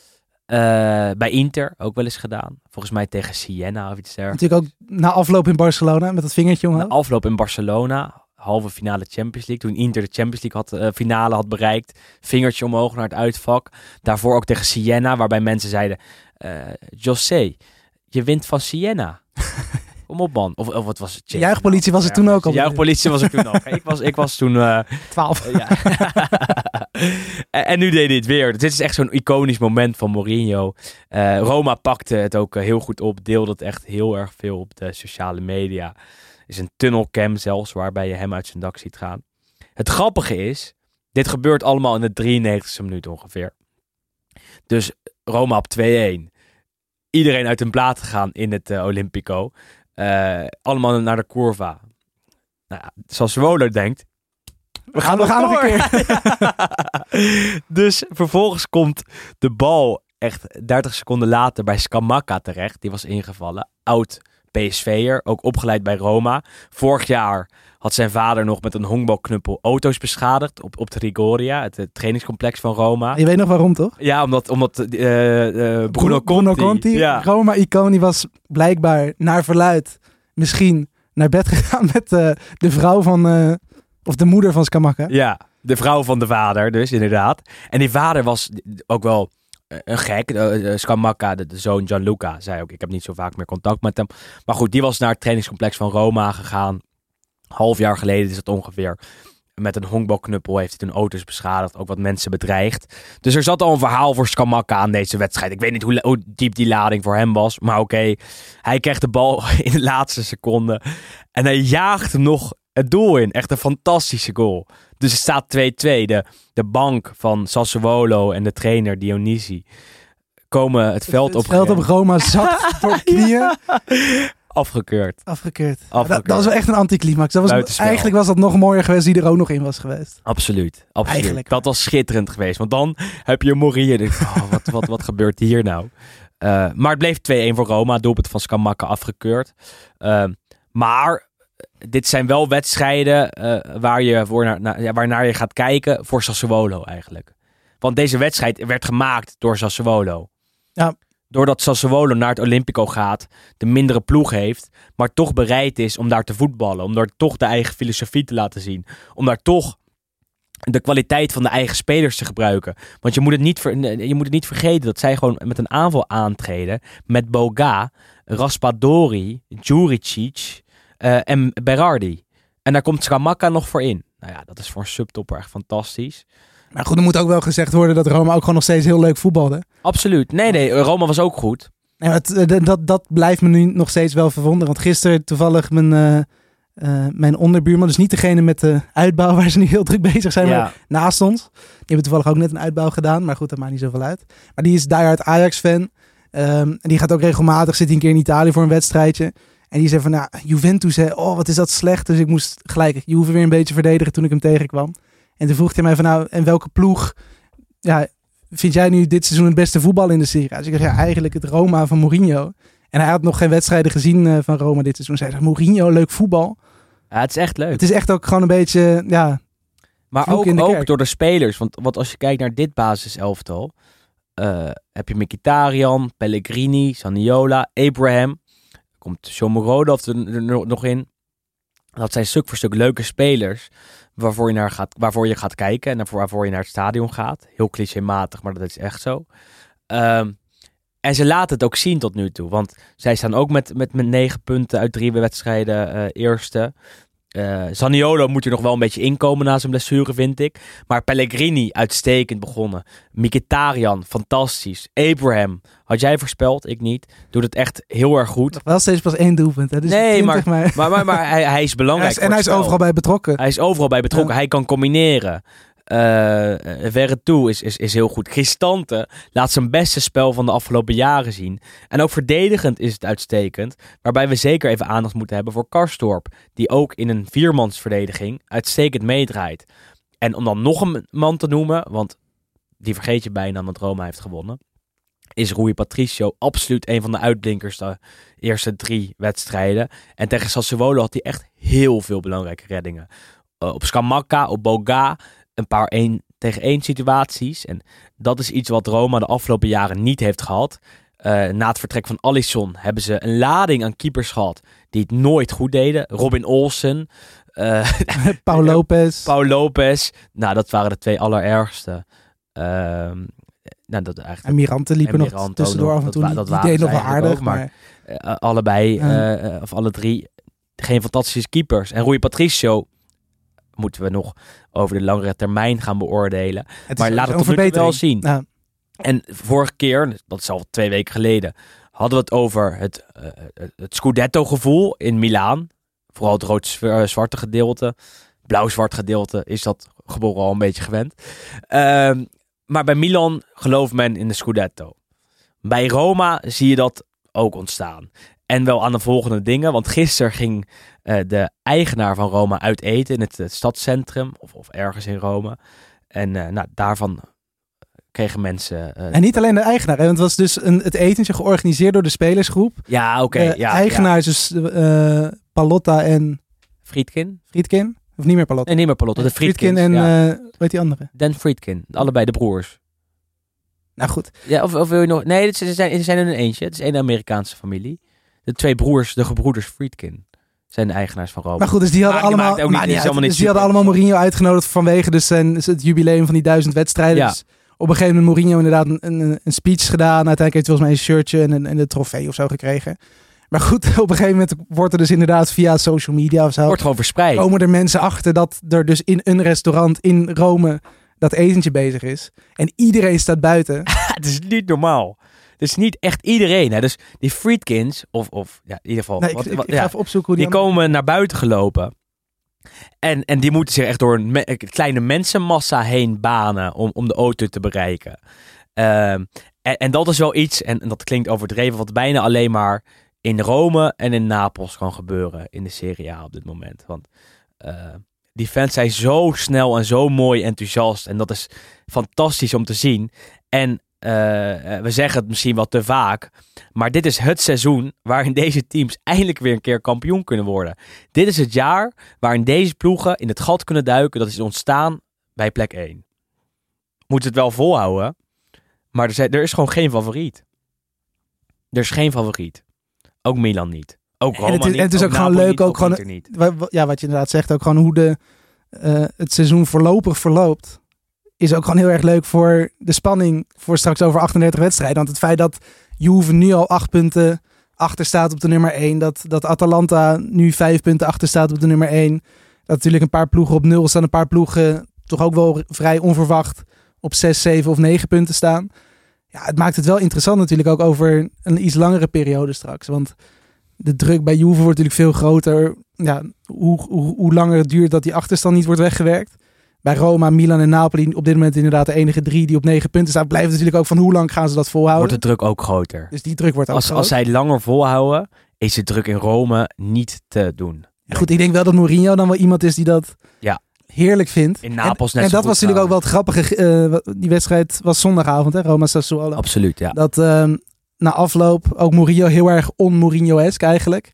Zegt hij, het had ook 7-7 kunnen worden. Dat was toch prachtig geweest. maar uit, de meent hij dat? van, uit de mond van Mourinho. Ik weet niet of hij dat meent. Ja goed, jij bent natuurlijk een beetje de, de criticaster. Hè? Jij bent alles met de korreltjes zout wat Mourinho doet. Het showmannetje. Nee, nou, ik ben de criticaster, maar ik ben ook de grootste fan. Nee, tuurlijk, maar omdat Ik jij... ben, ik, vind- omdat ik ben je, ja, maar jij trekt wel... op, op José ja, maar Mourinho. jij trekt alles een beetje in twijfel wat hij doet, toch? Of het, Absoluut. Of, het oprecht is. Absoluut. Maar dat is, het- dat, dat, het is ook een showtje. en en ehm, ik tweet dan over dat, dat die, die, die sprint naar de Curva Soet. Dat het er voor de verandering niet gespeeld is. Krijg ik gelijk allemaal reacties. Oh, dat vind je. eh, eh, eh. Ik dacht dat dat niet gespeeld was. Maar ik denk wel dat heel veel van zijn uitspraken. ehm, dat hij die doet om de Roma-fans mee te krijgen. Om iets te laten ontstaan in Rome. Wat de spelers beter maakt. En wat een soort gevoel oproept dat zij eh, in het Olympico een, een onneembare vesting hebben. Ehm, en dat er steeds meer fans naar eh, het stadion komen. En dat heeft hij al voor elkaar tot nu toe. En dat heeft hij mede voor elkaar door zijn verleden. Wat in Italië fantastisch is. In Engeland nou, de afgelopen tien jaar wat minder. Maar ook door zijn uitspraken en door zijn eh, uitingen aan het begin van het seizoen. Met dat clublied, met het warm maken van de fans, met het uitschalen dat hij nu al Romein en Romanista is. Net zoals Frans Timmermans. Ehm, Nee, maar hij creëert En- en- zeg maar wel ja, de sfeer die exact. hij dus dan Daar is hij gisteren... meester. Maar daardoor Ja. betwijfel ik wel alles wat hij doet. Want Ja, ik denk wel dat hij een propagandamachine beheerst. Dat hij precies weet doet wat het, hij, hij moet doet doen. het heel slim natuurlijk. Ja, Maar hij creëert die sfeer die dus gisteren tot uiting komt na dat etentje. En dat is helemaal omdat hij het begin van het seizoen op die manier heeft ge, en dat ja, is de afgelopen trainers niet gelukt. Ik bedoel, van Garcia tot aan Di Francesco tot aan eh, Fonseca is het ze niet gelukt om de fans op die manier mee te krijgen. Garcia misschien nog wel een klein beetje. Eh, omdat het daar ook heel goed ging. Daar, ze deden daar ook lang mee om de titel. Dat was een aantal jaar geleden. Eh, toen, toen kwam ik nog een wedstrijd herinneren. Eh, op bezoek bij Juve. eh, toen ze bij Roma echt in de titel geloofden. En het uiteindelijk 3-2 werd- door Juve werd door twee eh, penalties. Hoe kan het ook anders? Ze waren ze woedend, want ze dachten, ja, hier wordt onze mogelijke Scudetto... Het was heel vroeg in het seizoen hoor, maar hier een mogelijke Scu- Scudetto-strijd al in de kiem gesmoord. En dat gevoel wat er toen een beetje heerste, doet me ook nu een beetje denken aan het Roma van nu. Waarbij het ook heel makkelijk is om te denken dat ze het wel even gaan doen. En eh, om te denken, oh, Roma kan de Scudetto wel gaan pakken. Misschien. Kan wel lang gaan meedoen. Want vorig jaar, weet je het nog? Er werden ook heel veel, heel veel fans eh, dachten toen dat ze het wel konden gaan doen. Uiteindelijk bakten ze er niks van.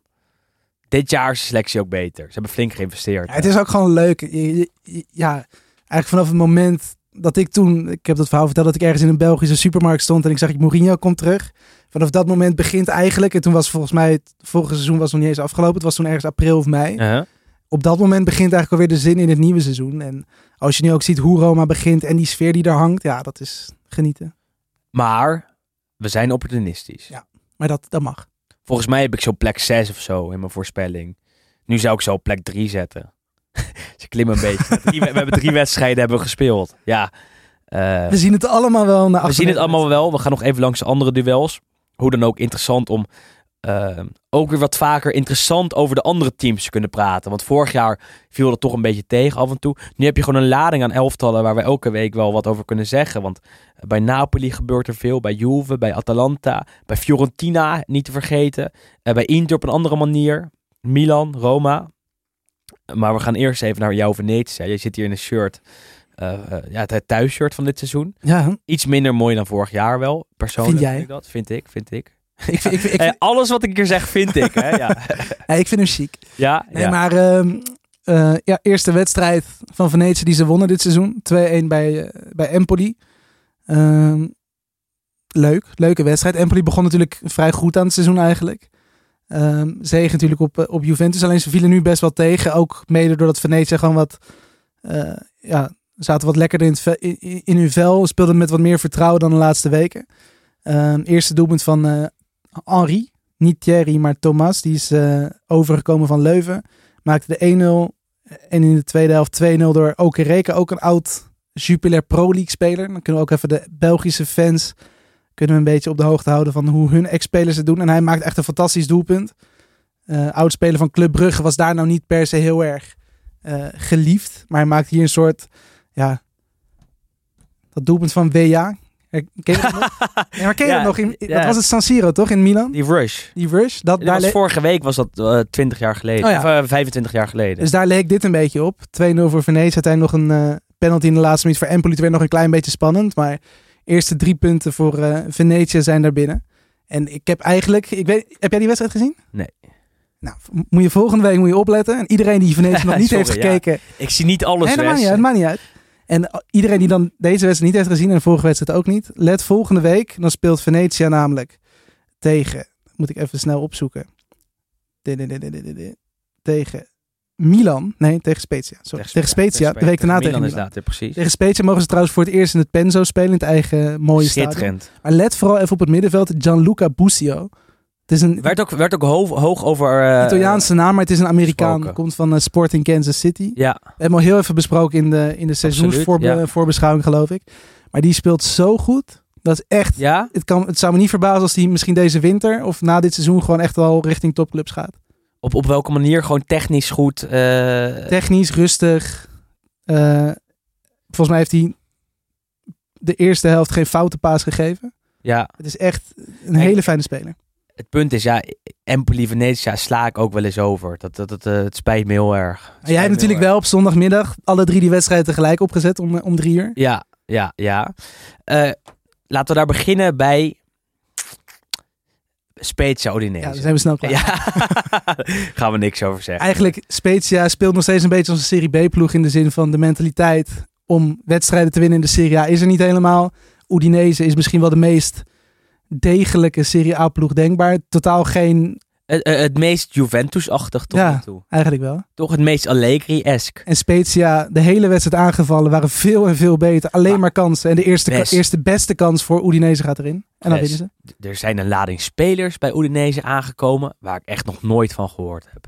Ik, kijk, af en toe bluff hier wel eens. En, en daar, daar ben ik ook niet vies van. En, ehm, we kijken veel, maar niet alles. Maar dan kijk ik even naar Udinese en dan zie ik eh, een, een paar, paar namen. En dan dan? denk ik, hè? Is Ja, de basis, basis ken ik allemaal wel. Makengo, eh Samardzic. eh, ja, die scoorde dus die de is, 0-1. die, die is nieuw. Die is nieuw, maar die, die, die, die, kende ik. Ja, die, die, die Volgens mij was dit zijn debuut. Die speelde... Ja, Ja, ik, ik, moet, die- ik moet zeggen, ik heb nog nooit zien ja. spelen. Nee, exact. Dus, dit is zo'n Hij naam- speelde tegen Ajax in de, voorbes- in, de, in de voorbereiding op dit seizoen nog. Ah, bij Leipzig. Bij ja, Leipzig ik, ik, ik ken die niet. Eh, ehm, maar, maar nu wel. Ja, ja, maar dus, dat is mooi, want al, aldoende, of al kijkende leer je. En hij maakte de 0-1 in de 89ste minuut.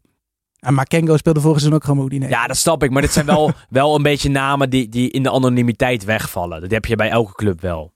Ehm, en, en sommige vallen wat meer op. Want bij, bij Udinese ben ik grote fan van eh, Molina.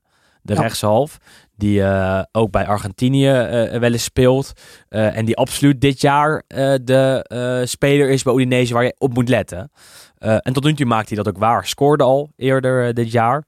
Andere naam. Pereira. Die de kans pakt nadat De Paul is verkocht. Eh, speelt nu bij Atleti natuurlijk. Pereira, eh vorige jaren ook op Udinese, bij Juve gezeten, bij Watford. surprise, surprise. Ehm, maar die is dit jaar gewoon een van de belangrijke spelers van Udinese. Samen met Deulofeu en Molina. Eh, en ik had er wat twijfels over, over dit- dit Udinese. Maar dan kijk je en dan, dan denk je, ja, dit is toch wel een beter elftal dan die, dan die andere teams. En als ze dan ook deze wedstrijden gewoon winnen bij Spezia. eh, en nu gewoon met zeven punten uit drie eh, op plek vijf staan. Helemaal niet verkeerd. Echt niet verkeerd. En Nuitink, gewoon in de basis. hè? En een balletje van de lijn gehaald. ja, Anders hadden ze nog verloren. was ook, eh, werd ook opgenomen in bijna alle teams of the week. Ehm, nou ja, dat is toch wel, eh, wel mooi, vind ik. Om, Maar trouwens bij Udinese nog over nieuwe spelers. Die hebben dus op de laatste speeldag hebben die Brandon Soppi uit Frankrijk bij Stade Rennes opgepikt. En de Portugese spits Norberto Bersique Gomes Betunsal, afgekort Beto. En die werden aangekondigd als historische spelers, historische aankopen. want? Ja, geen idee. Maar Ja. zo enthousiast was dus de dat bedoel eigenaar ik. Maar zo'n die Beto schijnt wel... eh, Ja. Tweet iemand over dat hij heel goed schijnt te zijn. Maar ook zulke soort namen, ja, die, die, die, Die, die, ken, die, die ik ook niet. Nee. Maar ik vond, dat- ik vond het wel interessant dat de eigenaar noemde het historische aankopen. En hij plaatst een beetje in de lijn met de Alexis Sanchez's en de... ja, maar het- zou wel kunnen. Het zou kunnen. Want Alexis Sanchez en Quadrado en eh, wat andere namen, eh, die kwamen ook binnen als, als spelers die, die redelijk anoniem waren, ehm, maar het uiteindelijk fantastisch deden bij Udinese. Eh, dus die talentenfabriek is er altijd wel geweest, moet weer een beetje op stoom komen, want dit jaar zit alleen Molina erbij die fantastisch is. Torino won met 4-0 van Salernitana. Je hoort het goed. Torino won met 4-0 van Salernitana. Ehm, daar zijn twee dingen eh schokkend aan. Torino dat vier doelpunten scoort. En Torino dat wint. En Torino dat wint. nou, dat zijn eigenlijk de schokkende dingen. Want dat eh, Salernitana vier doelpunten tegen krijgt. En eh, ja, nog nul punten heeft. Dat is niet zo opvallend, hè? Ja, wat, ja dit was, was een wedstrijd waar Salernitana eigenlijk niks heeft kunnen doen. Waar Torino heer en meester was. Waarin je de hand van Juric, de nieuwe trainer van Torino, echt eh, duidelijk zag. Eh, en waarin je ziet dat, dat Torino toch wel wat kwaliteit heeft. Met bepaalde namen die eh, toch wel redelijk vaak laten zien. Sanabria pakt toch redelijk vaak zijn doelpuntje mee. Bremer, een van de meest scorende centrale verdedigers. Werd ook gelinkt aan andere ploegen afgelopen zomer. Pobega vind ik een van de interessantste spelers van Torino. Wordt gehuurd van Milan. Vorig jaar zat hij bij Spezia. Ehm, en hij gaat absoluut pre- presteren, denk ik, bij Torino. Scoorde ook direct. En eh Sasa Lukic maakte de 4-0. Ehm, Ja, ja, voor tegen Torino een welkome overwinning. Ja, dat het, het zegt ook wel genoeg over Salernitana, toch? Ik bedoel, dat is echt verschrikkelijk. Ribéry maakte zijn debuut. Ja, ja, En je zag die man, zag je ook zo'n beetje... Kijk, ik, ik denk wel op... Ja, als, als jij een aanbieding krijgt van Salernitana... Als je eventjes bij jezelf te raden gaat van moet ik dit nou doen? Eh, want het is natuurlijk niet heel best. Maar ik denk dat misschien zelfs Ribéry... Salernitana een beetje heeft overschat van hoeveel hij daar nog kan bij, aan kan bijdragen. je woont wel in Salerno. Ja, nee, maar dat is het. Maar dat is het, want je gaat wel het elke een wedstrijd soort het veld op en je verliest. Maar het is ook verschrikkelijk. En je ziet Ja. ook aan alles, op een moment, Ribéry komt erin. Volgens mij heeft hij gewoon 30 minuten met zijn handen ongeveer op zijn kop gestaan van wat is dit? Ja. Alleen maar verkeerde keuzes. Ja goed, dan uiteindelijk wint Torino met 4-0. Grootste thuiszegen sinds eh, augustus eh, Ja, 2016. allemaal prima. Allemaal prima. Allemaal prima. Eh, de hand van Joric was zichtbaar en ze wonnen met 4-0. Op hetzelfde moment werd het wonder van Sardinië voltooid. Cagliari kwam met 2-0 voor tegen Genoa. Doelpunt van João Pedro en Cipitelli. Ehm, dat was in de 56e minuut. Stand 2-0. Denk je, niks aan de hand. Vanaf toen ging het alleen maar bergafwaarts voor de ploeg van Semplici. Die inmiddels ontslagen is. Want het werd 2-1 door de Destro. 2-2. Hele mooie kopbal. Ja, absoluut. Waren bijna Nee, allemaal kopballen daar. Hè? Alleen de penalty niet. Nee, exact. Het werd 2-2 door Fares, die zijn debuut maakte. En 2-3 ook door Fares. Ehm, een interessante linkshalf is dat. Die ook bij eh, Spal heeft gespeeld van Lazio. Is nog steeds, dacht ik. Eh, en nu bij Genoa speelt. Genoa won dus met 2-3. De hand van Ballardini, hè, als we het toch over de trainers hebben. Eh, En een van de kijkersvragen was ook wat was daar gebeurd? Was dat een echt puur de, dat, dat Cagliari instortte of dat inderdaad Genoa beter ging spelen? Maar het was ook zeker dat mede door de wissels die Ballardini doorvoerde, Absoluut. dat inderdaad bij Genoa veel beter ging. Ehm, Goeie rol voor Van Heusden die erin kwam. Ja. Ehm, en nog wat andere omzettingen, waardoor Genoa de overhand kreeg en het echt niet anders kon gaan na de 2-2 dan dat Genoa zou winnen. Eh, en dat gebeurde dan ook. En eh, eh, dan moet je als trainer van de thuisploeg, die aan het verliezen is, toch wat veranderen. Deed uh, Semplici niet echt. En waardoor Cagliari toch verloor daar en aan een slechte seizoensstart bezig is. Eén punt. Ja. Evenveel als Juventus. Ja, dus exact. Maar ja, het is wel Cagliari. Ehm, daar was het wel reden om de trainer nu de laan uit te sturen. Semplici gone. Gisteren de ontslagbrief gekregen. Ehm, en dan, dan, dan ga je denken, wie kan hem gaan opvolgen? En dan kijk je weer naar het uh, bekende Italiaanse trainerspoeltje van uh, eh, 50 jaar geleden. En dan kijk je naar je horloge en dan denk je, nou, het is wel weer tijd dat uh, Walter Mazzari terugkeert in de dat Serie A. Fantastisch. Dat is leuk. Ja, oud Napoli, oud Sampdoria, Torino oud meest recente. Torino meest recente. Vooral bij Samp en Napoli het goed gedaan, daarna wat minder telkens. ook omdat hij niet echt werd geholpen door de, het bestuur met, met, met goede aankopen. Uh, nu terug, bij, uh, terug in de Serie A en wel bij Cagliari. Nou ja, hij, hij moet ze toch wel naar handhaving gaan, uh, gaan loodsen, hè, zou je zeggen. Ja, moeten kunnen loodsen. Het, het, zou moeten, maar goed, dat, dat, ik, ik vond het eigenlijk bij Cagliari vond ik het wel vrij vroeg om Semplici eruit te gooien. Want hij heeft vorig seizoen begon Cagliari natuurlijk heel slecht. Hebben heel lang onder wie? in de degradatiezone gestaan.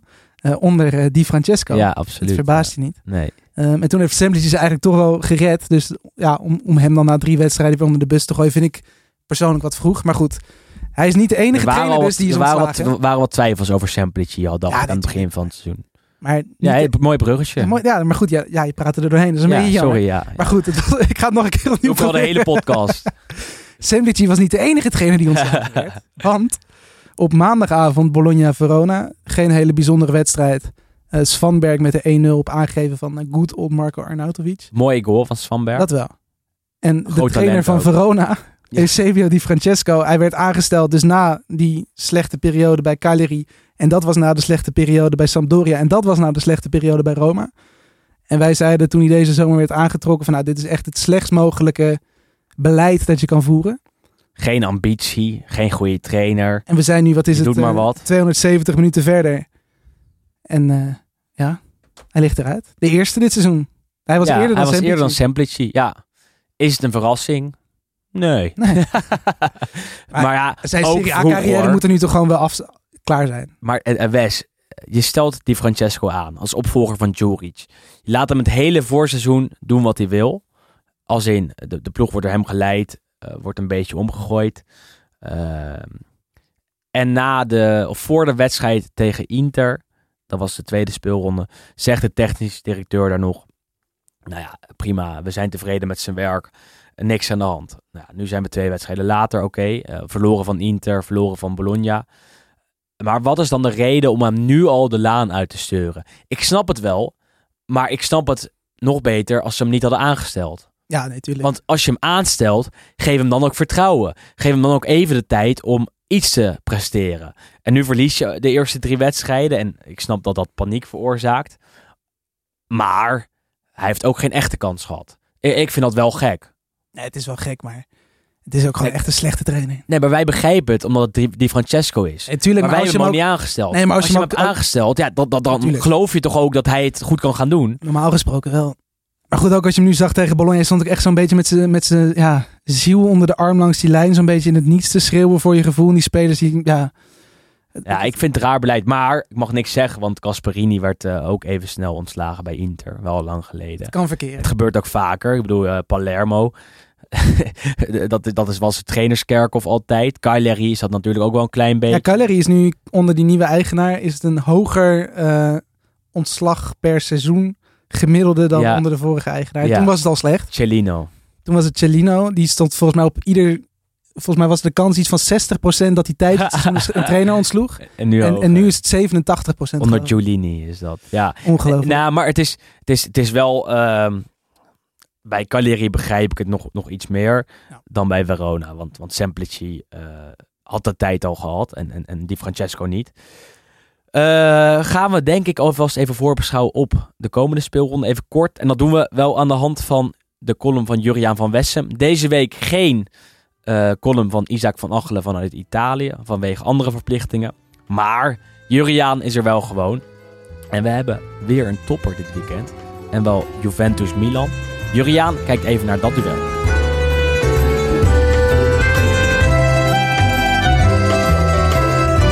Staat Juventus met de rug tegen de muur. Eén punt uit de eerste drie wedstrijden. Dat is zelden vertoond. En nu wacht misschien wel de belangrijkste rivaal van de oude dame in een thuiswedstrijd. Inter-Juve wordt weliswaar de derby d'Italia genoemd, maar dat was een vondst van een journalist met een blauw-zwart hart. Voor de meeste volgers van het Italiaanse voetbal is Juventus-Milan toch echt de klassieker. Vooral ook omdat Juve de meeste landtitels heeft gewonnen en AC Milan de meeste Europese prijzen. Dat was al zo in de jaren 60 en dat is daarna nooit meer veranderd. Daarbij hebben beide clubs in tegenstelling tot Inter ook het kampioenschap van de Serie B op hun erelijst staan. Al zullen ze die nooit met trots vermelden. Ik heb het wel eens gehad over de joint venture van beide clubs, die de Serie A veel van haar romantiek heeft gekost. Zeker in de tijden van Morgi en Galliani. Maar Juventus en Milan hebben ook prachtige duels met elkaar uitgevochten. Er zijn zeker ook veel spelers die voor beide clubs hebben gespeeld en succesvol waren. Andrea Pirlo past in dat rijtje. Maar Fabio Capello is ook een voorbeeld. En natuurlijk Pietro Paolo Virdis, die met beide clubs mooie Scudetti won. Net als Pippo Inzaghi of Zlatan Ibrahimovic. En wat te denken van de trainers Giovanni Trapattoni, Carlo Ancelotti en natuurlijk Max Allegri, die bij beide clubs aan het roer hebben gestaan. En toch is er sprake van een duidelijke Juve-cultuur en een duidelijke Milan-cultuur. En die twee vallen eigenlijk niet te verenigen. Juve-Milan is vaak ook een mooie wedstrijd en daar zal deze confrontatie geen uitzondering op zijn. Milan als de trotse koploper op zoek naar nieuwe successen aan de hand van een trainer die bij de oude dame werd opgeleid en daar ook wereldkampioen is geworden. Winnen in Turijn is heel bijzonder voor Milan. En die overwinning op 9 mei jongsleden was zelfs de eerste van de Rossoneri in het nu 10 jaar oude stadion van Juventus. Het werd 3-0 met goals van Brahim Diaz, Rebic en Tomori. En waarschijnlijk heeft Milan sinds die avond het gevoel dat het Juventus is gepasseerd in de tijdelijke hiërarchie. Het leverde Milan de rentree in de Champions League op. Juve mag dit keer niet verliezen. En moet eigenlijk winnen om nog uitzicht te houden op een landstitel. Acht verliespunten hoeven natuurlijk niet fataal te zijn. Maar een gat van 11 punten op Milan na vier speeldagen is dat natuurlijk psychologisch wel. In 2015 begon Juve onder Allegri ook dramatisch aan het seizoen. Met één punt uit drie duels. Toen verloor het vier van de eerste tien wedstrijden. En had het na tien wedstrijden pas 12 punten gepakt. Een doelpunt van Juan Cuadrado in de blessuretijd van de derby bleek het startschot van een enorme inhaalrace. Juventus won in dat seizoen de dubbel. Maar kan Juve zich dit seizoen weer zo spectaculair oprichten? Of moet het misschien toch even achterom kijken? Het degradatiespook hoort ook bij dit topduel. 40 seizoenen geleden kwamen beide clubs elkaar ook op de vierde speeldag tegen. In San Siro won Juventus met 1-0 door een doelpunt van Virdis. Het was de eerste tegengoal in dat seizoen voor Milan dat net was teruggekeerd in de Serie A na de Toto Calcio degradatie, maar vervolgens als een kaartenhuis zou instorten als gevolg van deze nederlaag. Het duel in Turijn werd legendarisch. Juventus was koploper en Milan stond onder de fatale streep. Het werd de wedstrijd van Il Pufo, de smurf, oftewel Giuseppe Galderisi, die drie keer zou scoren en daarmee de oude dame net zo vaak op voorsprong zette. Colovati en Antonelli scoorden tegen, maar de derde voorsprong van Juve werd niet meer uit handen gegeven. Juventus won met 3-2 en zou zijn 20ste Scudetto winnen. Terwijl AC Milan voor de tweede keer en ditmaal op sportieve gronden zou degraderen. Ook dat hoort bij het verleden van dit duel als er zondagavond wordt afgetrapt.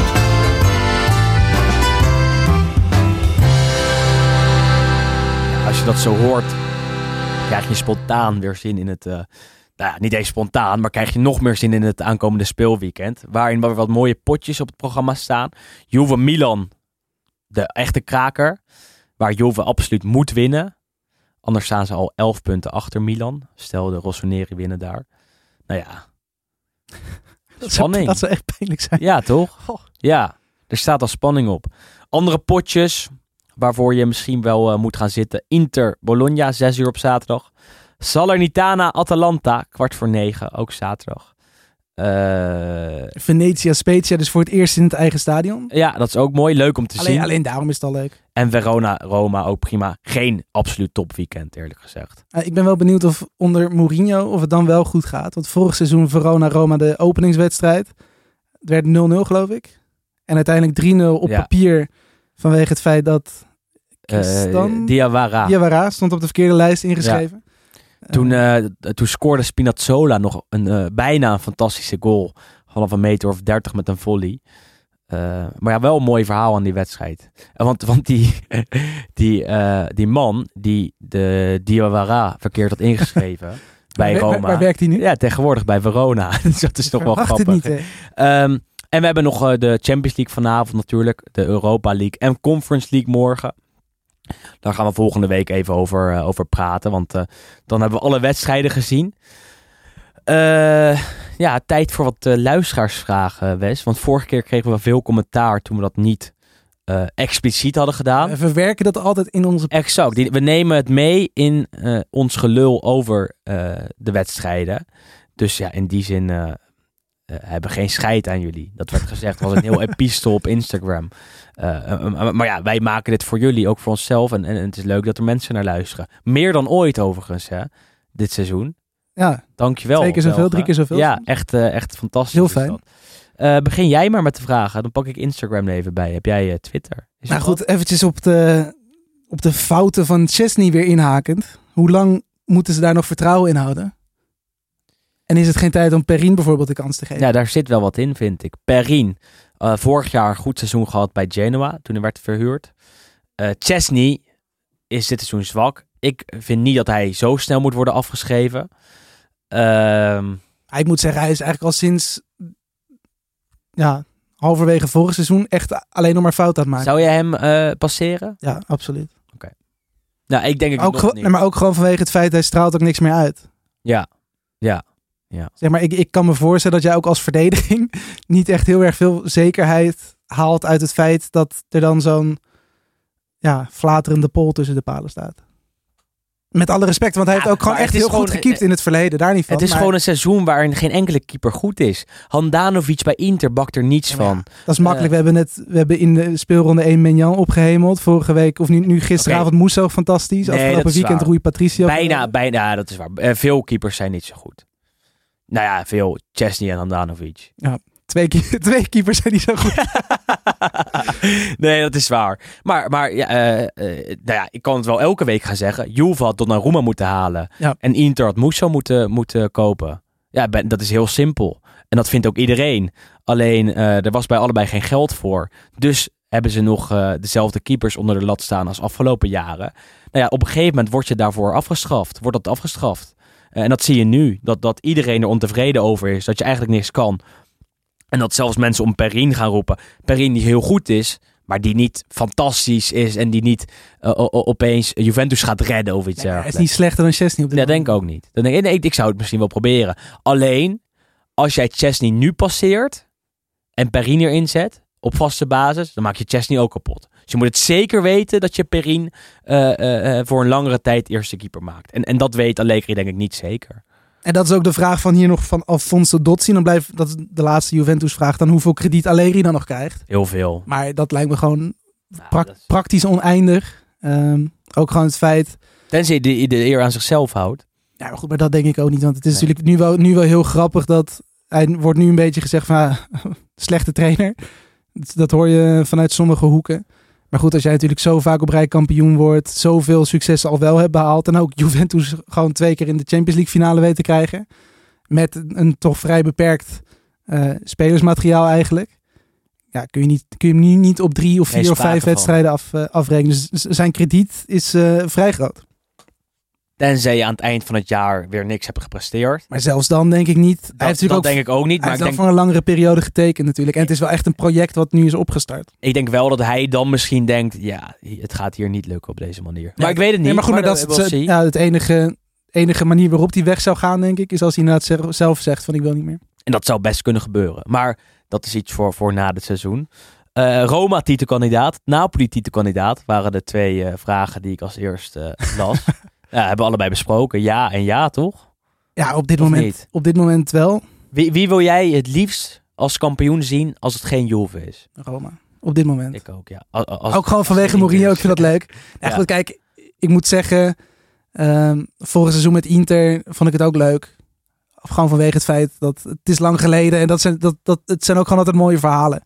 En Eh, voor mij. En voor jou. Ik gun jou ook een keer dat ene succesje. Precies. Ehm, Is Kamaka wat jullie betreft de spits met de meeste potentie die op dit moment rondloopt in de Serie A? Van de Italianen of van de... Nee, überhaupt. Nee, dat absoluut Wie niet. dan wel? Vlaovic. Ja, oké. Ja, ja, ja, ja. Ja, goed, maar dat vind Ja, ik... Dat is Ander al, Dat is in ieder, geval, in ieder geval degene met de meeste potentie. Als je Ja. puur kijkt naar de Italianen. Ook natuurlijk met een beetje de Azzurri die nu geweest zijn met eh Keens, Kamaka en Raspadori. Denk ik van die drie dat misschien zelfs Kamaka de minste is. Dat denk ik ook. En Raspadori denk ik net aan de beste. Net, ah, Ah, ik vind eh, Keen, moeilijk, ik vind. Keen de beste spits, denk ik. Ja, En ik vind Raspadori de beste 9,5. alles kunnen, ja. Ik ben groot fan van Raspadori. En, en ook wel van Keen, op een andere manier. Maar ik denk dat Raspadori iets meer ehm, eh, alles heeft. Van alles heeft. Ook Ja. mentaal gezien. maar het is Keen- we moeten niet ja. vergeten, Keen ging niet mee naar het EK... eh, omdat hij eh, eh, voor, voor wat problemen had gezorgd bij Mancini, bij de bondscoach. In zijn plek kwam Raspadori, die niet eens bij de voorselectie zat. Nou ja, dat is een klein verschilletje. Ehm, Raspadori is iets meer een harde werker. Keen heeft iets meer natuurtalent, denk ik. Natuurlijk talent. Ja. Ehm, moeten we niet geen boek uitbrengen, Wes? Vraagt Conoscitore. Nou, Zoals John Food. ik heb wel een paar jaar terug, net voordat wij aan ons eerste seizoen begonnen, geloof ik. Want ik had ooit Los Stadio bedacht, het wordt een, so- een soort Italiaans voetbalplatform op, eh, op internet. En toen dacht ik, nou vraag ik inderdaad gewoon aan jou en aan een paar andere mensen of die een stukje kunnen schrijven. Dat dat gewoon een beetje een soort eh, ja, VI-achtig iets wordt, of VI-pro-achtig iets wordt, alleen dan puur over Italië. Dus toen heb ik ook wel gedacht om een soort seizoensgids of zo te doen van tevoren. En daar gaat wel verrekte veel werk in zitten. Ik vind schrijven gewoon niet zo leuk. Dat is een beetje het probleem. Eh, ik zou het best leuk vinden om met jou een boek uit te brengen. eh, maar wel als eh, ik dicteer en jij schrijft. ik vind schrijven een ghostwriter leuk meer. Ik deed dat, deed dat vroeger, deed ik dat wel. Heb ik ook best wel wat artikelen geschreven voor eh, nou, we- websites vooral. Eh, alleen ik haal daar veel minder energie uit dan uit zo'n podcast maken. Want dit vind ik een van de leukste uurtjes van de week. Ehm, samen met het kijken allemaal. Op werkgebied. Is het werk? Hobby. dit, is, dit is liefde. Liefde. Maar eh, schrijven, want vorig jaar deden we ook wel eens die 1 tot 10. eh, de cijfers. Nou, daar zijn we mee opgehouden door mij. Omdat ik het altijd heel vervelend vond om, om dan een uurtje vrij te maken om dat te schrijven. En eh, dat is wel problematisch. Maar goed, mochten jullie dus tips hebben of zo van zeggen, dit, dit zouden wij misschien nog wel leuk vinden, eens in de week of eens in de maand. Nee, dat kan. Als je bijvoorbeeld één- één speler in de week of zo, dat kan natuurlijk wel. Ja, dat kan wel. Of audiovisueel iets of zo. Eh, Wes, we gaan er een eind aan breien. Want Ja. we moeten uit de studio uit. Bedankt weer aan iedereen van Microphone Media. Want wij zitten dit jaar elke week in hun studio. eh, tegenover Artis. Ik, hoorde, ik hoorde net trouwens, toen ik hier aankwam, eh, echt gigantisch veel van die soort roofvogels of, of, of kraanvogels. Allemaal kraaien naar elkaar. We werden vrijgelaten. Ja, ik weet niet, Boven maar ons ik, hoofd. eh, Ehm, en ook bedankt aan eh, de Belgische vrienden van Friends of Sports. En natuurlijk ook aan FC Afkikken. Eh, want eh, ja, we zijn er elke week. En dat is niet alleen te danken aan ons, maar ook aan heel veel andere mensen. Waaronder aan jullie. Want zoals al gezegd, maken wij deze podcast voor jullie. En krijgen we niet alleen energie uit het praten over Italiaans voetbal. Maar ook aan de luistercijfers die dit jaar beter zijn dan ooit. En dat is hartstikke fijn. Recenseer ons zeker nog even op alle players waarop je luistert. Heb je vragen, tips, hints, trucjes, eh, een mogelijke eh, sponsor of een mogelijke eh, tip voor de, voor de inhoud, mogelijke gast zelfs, dan kan je dat gewoon sturen naar ons op de sociale media. Dan kan je dat ook persoonlijk sturen en dat lezen we bijna allemaal. Ehm, voor wat- nu. Wat zijn die tricks die jij dan wil hebben? Dan vraag ik me nu al twee Nou, seizoenen af. Ik heb veel moeite om in zo'n uur eh 100% zuiver te praten. Vanwege, niet? vanwege je R bedoel je? Nee, vanwege mijn, eh, eh, mijn kaken. Ik krijg altijd last van mijn kaken. Dat zijn de trucjes die ik zou willen hebben. Hoe, hoe kan je een uur zuiver praten zonder dat je ook maar één, ehm, één spraakverwarringje hebt? Dat vind, ik- vind ik best, zou ik best willen Ja, ik, weten. ik dacht meer zo'n soort van, weet ik veel, huishoudelijke tricks of zo. Zo rondom Italiaanse dingen. nou, dat hoe je cherry tomaatjes makkelijk snijdt. Nou, dat zou ik ook Weet je willen weten. Maar eerder, eerder podcast technisch. Want, want wij eh, worden ook alsmaar beter. Maar weet je hoe je cherry tomaatjes snel snijdt? Nou, Je legt die allemaal zo op je, op je, op je blad, op je Ja. keukenblad. Dan doe je daar een deksel of weet ik veel wat. Dan doe je gewoon zo je mes ertussen. oh jezus. Dan heb je ja. ze allemaal tegelijk. Nou, Trick. Mooi, ja, nee. Eerste truc. Maar eh, de andere dingen zou ik ook graag willen weten. Voor nu, bedankt voor het luisteren. En wij zien jullie volgende week, of horen jullie volgende week weer graag terug. Tot de volgende.